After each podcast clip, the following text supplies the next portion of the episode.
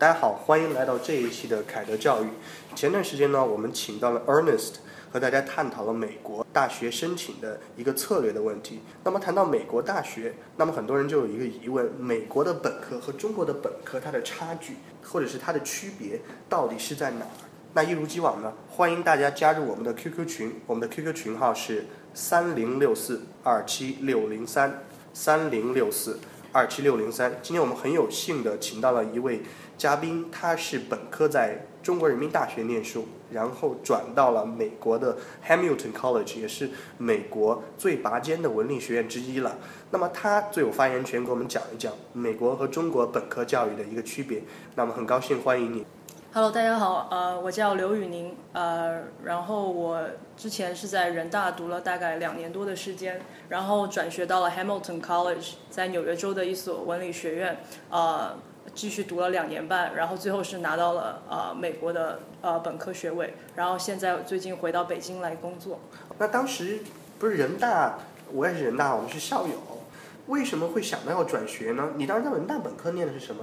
哦，我当时在人大读的是这个管理学，然后是人力资源管理。转学的原因其实有呃很多很很呃很多吧。那其中最主要的，首先第一个是觉得呃在学校能够选择的课程非常的狭隘。呃，比如说在学校我们管理学学只能选管理学的课，但是我自己更更感兴趣的可能是比如说哲学、经济学、社会学、国际政治等各个方面的课。呃，觉得在大学阶段就呃就只能选某一方向的课，是很限制自己的视野和这个和这个思维的拓展。然后第二个我觉得很重要的原因就是我对呃呃国内大学老师上课的方式并不是很满意，呃感觉是。呃，单一的一个老师向学生在输出这个知识，而没有把学生呃放进课堂里一起讨论，一起去呃一起去呃迸发一些想法，或者是说是鼓励学生去独立思考的这种模式，然后跟自己的大学之间的这种模式理想差的很多。然后后来就听到了很多在国外的同学他们的学习方式，觉得那是自己真正理想的大学，所以就萌生了转学的念头。所以你觉得，嗯、要转学到美国一个最重要的原因，就是因为第一，你觉得中国大学就包括在人大选择课程的这个选择面特别的窄。我是一样的，我是当时是念的英语专业，我是保送的，我的专业还没得选，所以当时我能选的课也就是就是像 English Translation 和 English Literature 这里面的课，然后偶尔呢能够选一些选修课，那些选修课既然都是被教务处给定好的，所以没有任何的自主权，很多课可能是不太喜欢，所以就感觉特别的受压抑。另外一个，我觉得你说的很对，就是上课的一个课堂参与，学生跟老师之间好像还是一个单向式的一个教学的一个过程，对吧？对对。那你当时想到了要转学，嗯、我没转过学哈，我是研究生到美国念的，转学到美国方便吗？能转学分吗？嗯，这个根据每个学校自己的规定，然后只要他那边能够认同你本科大学这边的学分，基本上就是可以转学的。对，但是你具体要转学所需要准备的材料和考试是跟你就是本科录取学校是一模一样的，SAT、托福，然后 personal statement 个人文书、推荐信，就是跟其实升本科学校是一模一样的。哦，也就是说，虽然你是转学，但是你其实走的和你高中申请美国大学本科的流程完全一样。你需要你的成绩，你需要你的 PS，你也需要你的推荐信。对，但是一般来说，本科已经在国内修了两年学分的人是可以不用考 SAT 的，呃，可以免掉 SAT。但是那你当时为什么考？但是因为我想升的学校，它要求可能比较严格，还是要 SAT，我就还是考了 SAT。那当然，因为你去了那么好的学校，所以说，如果大家是转学想去一个特别 top 的一个，不管是大 U 还是文理学院，那么 SAT 还是建议去考掉，对吧？对，建议去建议是最好是考。虽然有些学校说你可以不考，但是当有好多个申请者的时候，如果你考了 SAT，还是会从申请中中那个脱颖而出吧。嗯，那你当时 GPA 好吗？就是在人大的。我 GPA 还不错，三点三点七几吧。哦，那非常好。那 GPA 会有影响吗？呃，挺重要的，挺重要的。GPA 对转不是美国大学不怎么相信中国人的 GPA 吗？有没有这个问题？嗯，在我申请的时候没有遇到这个问题。所以说，这就是像 Cindy 雨宁就提醒大家，就是你不管想去什么样的学校，不管你转学还是升研究生，对不对？你的 GPA 一定很重要，所以一定要好好学习，对吧？对。那么当时简单谈一下当时转学的一个经历，就是嗯，除了做各种申请啊，然后你的选校啊，还有你选的专业是什么？嗯，哦，我的选校的话，我大概选校是选了八所学校，然后分布的比较平均，四所文理学院，四所大 U。然后，但是我心里想想去的一定是文理学院，大于我当时是心想就是垫给自己垫底的，对。然后专业我要申请的基本上都是经济学方方向，尤其是偏环境经济学方向。因为你很喜欢。对。你这这些兴趣是怎么来的？先对环境经济学的。对环境经济学，呃，OK，so so，我就一开始对经济学一直就很很感兴趣，觉得它是社会科学的一个基础嘛。嗯。呃，强调这个怎么在这个利用这个稀缺资源，怎么给社会去分配好这些资源，就是它可以用这个这种思维模式，我觉得可以运用到任何任何任何做事的方式中去。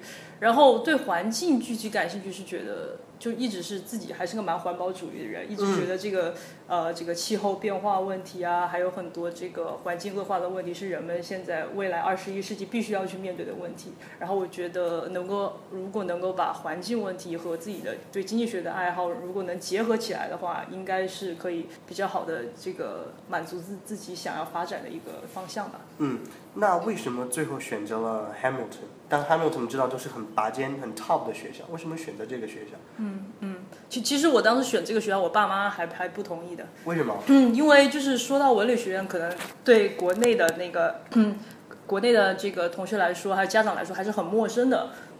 嗯呃。对，呃，所以文理学院在在国内也不是很很有知名度。但是我自己后来选择 Hamilton 的原因，主要是觉得，呃，首先第一，它的经济学很好，在文理学院里头是排大概排排排前三名的一个一个经济学专业。然后第二一个原因就是我我一直就是很很很喜欢那个。文理学院，因为就觉得文理学院它的质量非常精良，然后课程都都设置都非常合理，而且选课很自由，然后这个师生的比例呃非常非非常非常的大，就是一个学生可能呃可以受到很多老师的关注，呃等等原因，然后就最后选择了 Hamilton，对。所以你刚才谈到了很多，就是文理学院的优势，你还是算一个对美国大学特别了解的人。所以你既然把那个大牛全部都拿去垫底了，对不对？嗯嗯。那既然说到了 Hamilton 的经经济学，那能不能给我讲一下，就是 Hamilton 的那个学习经历和著名的中国人民大学它的一个对比？嗯哼嗯哼嗯哼。我觉得 在 Hamilton 的话，首先，呃，我感触最深的就是，就是每一个学生你可以有。非非常非常自由的这种空间，让你去选择任何你想做的事情，不管是课程还是你的活动，呃，而且学校同样有这个资源去满足你的这种需求。怎么选课呀？我们选课是没有任何限制的，就是我们学校大概三十多个 department 的课，你随便任意选，只要跟教授沟通好了。我作为一个转学生，刚去的时候，其实选课还挺多，挺多。是不是？我你刚去的时候，就马上可以就 declare 我就是一个 economics 一个 major，对不对？呃，其实是可以的，但是不建议这么做，因为你一去你没有任，我当时也没有。太多经济学的那个那个基础课，就就直接一开始就过去就 declare 的话，其实是不太合理。其实你实在要这样做，你跟教授沟通好，其实是可以的，但是不建议这么做。哦，对。然后继续谈一谈，就是嗯和人大的一个对比。对，然后刚讲社团，然后上课，然后还有就是对，然后上课的这个模式，我觉得就是很明显，在美国，呃，我在 Hamilton 的时候，每个班呃最多最大最大的课也就四十个人。一般平均来说，课都是二十个人或者十多个人的课，然后到了大四，我们的小课可能就是五六个人一节课。五六个人一节课。对，你可以想象一个班就是就这么一点人，然后就一个一个非常 top 的 professor 给你上课的这种感觉，然后你可以得到他的亲自的指导，然后这个是在国内就基本上你不可能有的这个经历。还有包括就是说跟美国大 U 对比的话，我听就是我就大 U 的同学，就比如说他们要去 office hour 找老师的话。可能要排排排那个 schedule 都要排到下个星期，但我们去找教授基本上就是可以 walk in，就是我们今天心情好，我们就想跟教授去聊聊天，就直接到老师办公室去跟老师聊天呐，然后要问问题啊就随时去，然后老师都非常的这个非常 nice，然后你想跟他说什么就说什么，然后有问题直接问。对，这一点我深有体会啊，哪怕是在 Stanford。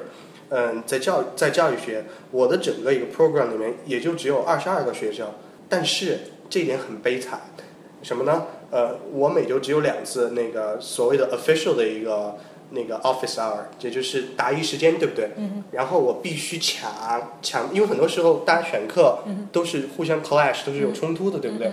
所以必须先跟老师约，而且每次就只有十五到二十分钟，每次都意犹未尽的样子。因为你一旦跟老师讨论学术、讨论你的问题的时候，其实很多都说不完，但下一个同学又等着了。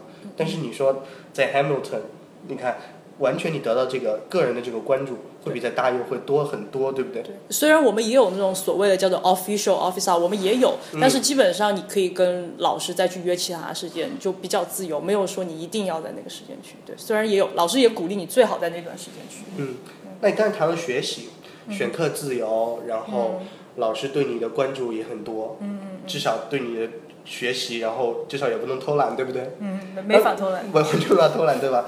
那你当时一个生活状态是怎么样？就除了学习，课外啊，怎么安排时间呢？在美国？嗯，这个这个我觉得就因人而异，这个个体差异很大了。然后我个人来说，我自己是兴趣比较多，然后我下课以后四点钟以后我是去球队训练，然后我是当时在学校是加了那个英式橄榄球队，然后每天要训练两个小时，然后六七点吃完饭以后可能。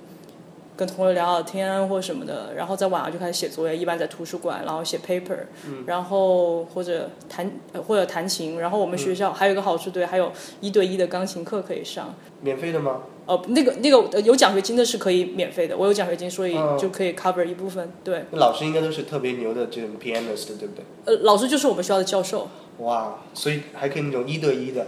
你想在中国要找这种一对一学钢琴、学音乐的，哪怕而且这个是算学分的，算算，学分的对算我们毕业的学分的。而且你也可以把它当成就是说，这个真的是把学习和你的爱好完全就是融为一体了，对不对？对，没错。所以说，在 Hamilton 的生活可能真的是一个学术上可能特别的，应该是很辛苦。对，会非常的辛苦。我觉得对于热爱学习的同学来说是一种幸福，但是所以你建议就是说，假设你不爱学习，那其实建议不要去那个 liberal arts college。呃，可以这么说，因为学哎 liberal arts 的这个学风真的很严谨，然后学习的压力很大。如果你只是说想去混文凭的话，那最好就不用去文理学院了。所以就去大优对不对？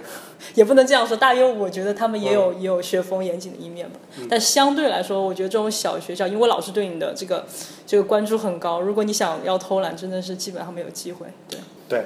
然后特别是像有些学校，因为招的中国人就少。哎，你们那一年招了几个中国人？呃，加我，我还是转学的，一共好像只有五个人。一共只有五个人，那应该非常优秀。所以这样子的话，你的这个露露脸，其实也更加的叫什么？也更加对老师来说非常的 impressive。对，因为亚洲脸一看就知道，我是基本上我所有课我是班上唯一一个亚洲人。对，我们谈到了一个选课，谈到了教师和学生的一个 interaction，也谈到你的生活。嗯，我想知道就是在 liberal arts college，你和同学之间是怎么处理这个关系的？你们一个年级有多少人？大家是不是都像一个，因为人不多嘛，是不是像一个那个非常 close 的一个，就是叫特别小的一个小众的集体，但大家很大家很团结紧密，是这样吗？对，没错。然后我们一届大概只有四百多个人，嗯，所以基本上你每天走在路上，你就会发现不断的碰到都是你脸熟的人。你大概这样走了大概一年，同一条路，天天大家见面，基本上你最后这一届的人你全部可以认识。其他年级的人呢？其他年级也可以啊，但是你可可能因为你上的课少一点，就没有那么容易认识。但是如果同一年级，基本上你又选一样的课，然后在路上大家经常碰面，然后就很容易认识。所以是不是有有这样的一个假设，就是说，如果是 liberal arts college 招的人比较少，虽然好像啊，所谓说，哎，你的接触面好像没有那么广，但是都是精英，而且你对每个人其实都很了解，大家其实关系可能更加紧密，就不是说你的交际面广，但没有特别 close 的 friends，对不对？这个我完全认呃认同。我跟很多大学的人聊过，反而他们觉得 liberal arts 最后呃朋友真的是交的这个。这个这个深度会要更更深，然后其实因为小，你容易去认识一样的人，你认识不同的其他的人，你反而可以去认识更多的朋友。你可以在这个小团里把每一个人认识，反而去了大 U，你容易被孤立，你只能去比如说限制到某某一个小的一些可能兴趣社团去认识朋友。对，像在大优的话，嗯，我也和很多大优的本科生，包括我们研究生的同学，确实是，比如说你像在 Stanford 就分成文科和理科，嗯，像在理科很多是工科的男生，跟中国人之间就玩的特别的 close，对不对？而且特别还是一个种族，特别是一个国家的人，所以这也是一个问题。所以说，从交友的方法，你要真正去了解一个文化，你要真正的要去嗯嗯学习，或者是去了解对方，说不定一个更小众的一个集体。可能有时候肯定更加有效，所以这也是 liberal arts college 我觉得一个文理学院一个无可比拟的一个优势，对不对？对，我觉得对对你要融入美国的文化，去了解美国的文化，交美国朋友来说，liberal arts 是有一个很好的优势。但前提是你这个人首先是一个比较开朗、比较外向的人，你愿意去交朋友，而不是说自己闭塞在这里，只说一天到晚只想跟中国朋友玩这样子。而且也没有多少中国人，对不对？呃，对我们这这也是客观的造成了我们必须得去交美国朋友的原因。对，所以说对，不管对自己语言提高，还是说对文化了解啊。然后，academically 学术上都是一个很好的促进，对不对？对对对。嗯，我们聊到了人大，聊到了 Hamilton College。嗯。你能不能简单概括一下，人大带给你是什么？Hamilton College 带给你是什么？你能稍微比较一下？我觉得人大它给我带来的是一种，呃，一个比较踏实的世界观，因为我们学校的校训嘛，就是实事求是嘛。嗯。呃，让我然后让我树立了一个这个呃，为。为怎么说呢？就是为人民服务。为人民服务，对，可以说为为为这个社会做出自己贡献的一种这样的价值观。嗯。然后，毕竟人大还有很多很优秀的这个这个教授啊，还有学生，我们经常去交流，可以有很多这方面的这个这个这个沟通。嗯。对。然后在 Hamilton，我觉得给我带来的就是一个第一个很重要的是这个就是。叫做批判性的思维，就是对任何事情或者是是一个理论都有自己的思考方式，而不是盲目的相信相信权威或者相信别人说的话。然后还有一个重要的是，就是一种对自由的追求。你所谓自由是怎么去定义它的？嗯嗯，这个我我指这个自由，就是说你不会。总是过多的去考虑别人的行为或者思想，呃，对你的影响，不是说我们完全不听别人的，而是说，呃，怎么最大化的去，真的是倾听自己的内心，知道自己需要什么，然后根据自己的意志去做很做很多选择，而不是一味的去去追求这个大众的这种时尚也好，或者是说。跟从别人想法也好，有自己的独立的这种精神嘛。嗯，Follow your heart，听从自己的内心，对不对？对对对。所以说，这也恰恰从嗯 Cindy 的这个例子当当中哈，但这是一个非常成功的例子。呃，我们可以从人大和那个 Hamilton College 之间的区别，我们发现美国的教育从学术上来讲，它是一个通识性的教育。那中国的教育。更多来说，它是一个专长式的一个教育。比如说，你学了管理学，那你可能出来很多时候你要去做 HR，对不对？你可能没有机会去选更多的课程。但是这个也和我们中国的教育资源分配不平均是有关系的，这是第一点。那么通识教育，它培养的可不是一个专才，它可能是你对人文社会，甚至是像工科都有一些了解。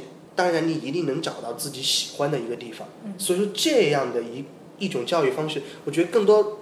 教授的除了是知识，还能把一个人的一个境界和他一个修养，我觉得一个一个很好的一个提升，而不仅仅是具体的哪一方面。对，是一种能力的，而不只单纯的是一种知识上的一种教育。我觉得。嗯，所以这样的人，或许我至少现在这么认为，就像 Cindy 这样子，他可能在社会的某一领域，这个可能是可能驾驭全局的这样的一种人才，可能是通识性的一种人才。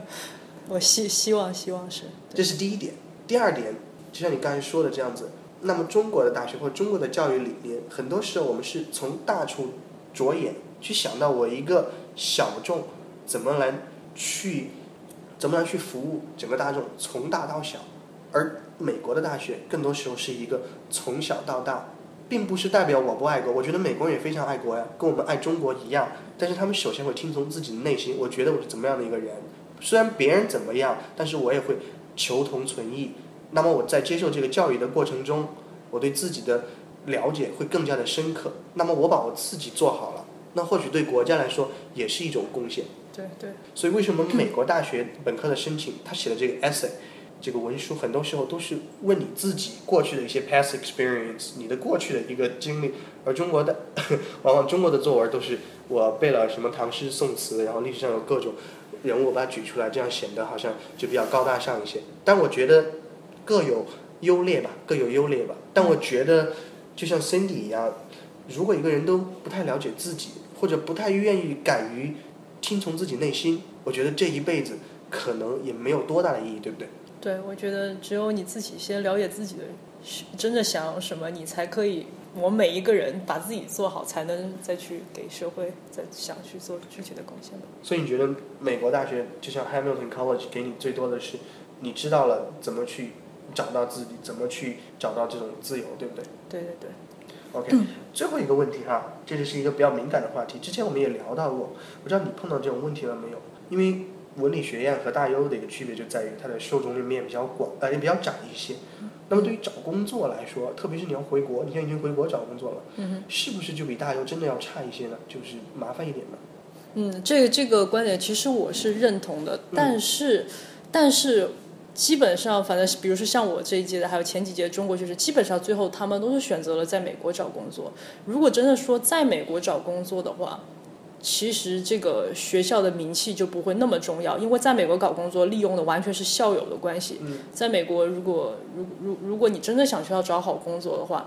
基本上投这种网上的简历不会是有太大的作用，很重要的一部分都是必须你要认识的校友，跟校友沟通，然后校友推荐你，然后你再去参加几轮面试。所以如果你想在美国找工作的话，基本上也不需要担心这个问题。嗯，然后对，但是如果回国找工作的话，的确因为呃这个这个文理学院在跟大 U 比的话，确实知名度要差一些，所以找工作肯定是多少会有一些障碍的。所以更多时候可能要通过自己的一些尝试。才逐步能够让别人了解你，对不对？但是如果在美国找工作的话，因为确实像说的，这个或许比大游更好找工作，因为你和校友的关系可能更加的紧密。嗯。他无论如何会相信一个校友，对不对？对对对。好，那么今天我们就先聊到这里。非常感谢刘宇宁同学 Cindy 呢能够参与我们的讨论，欢迎大家继续加入我们的 QQ 群，我们的 QQ 群号是三零六四二七六零三三零六四二七六零三，谢谢大家关注凯德教育。谢谢，谢谢。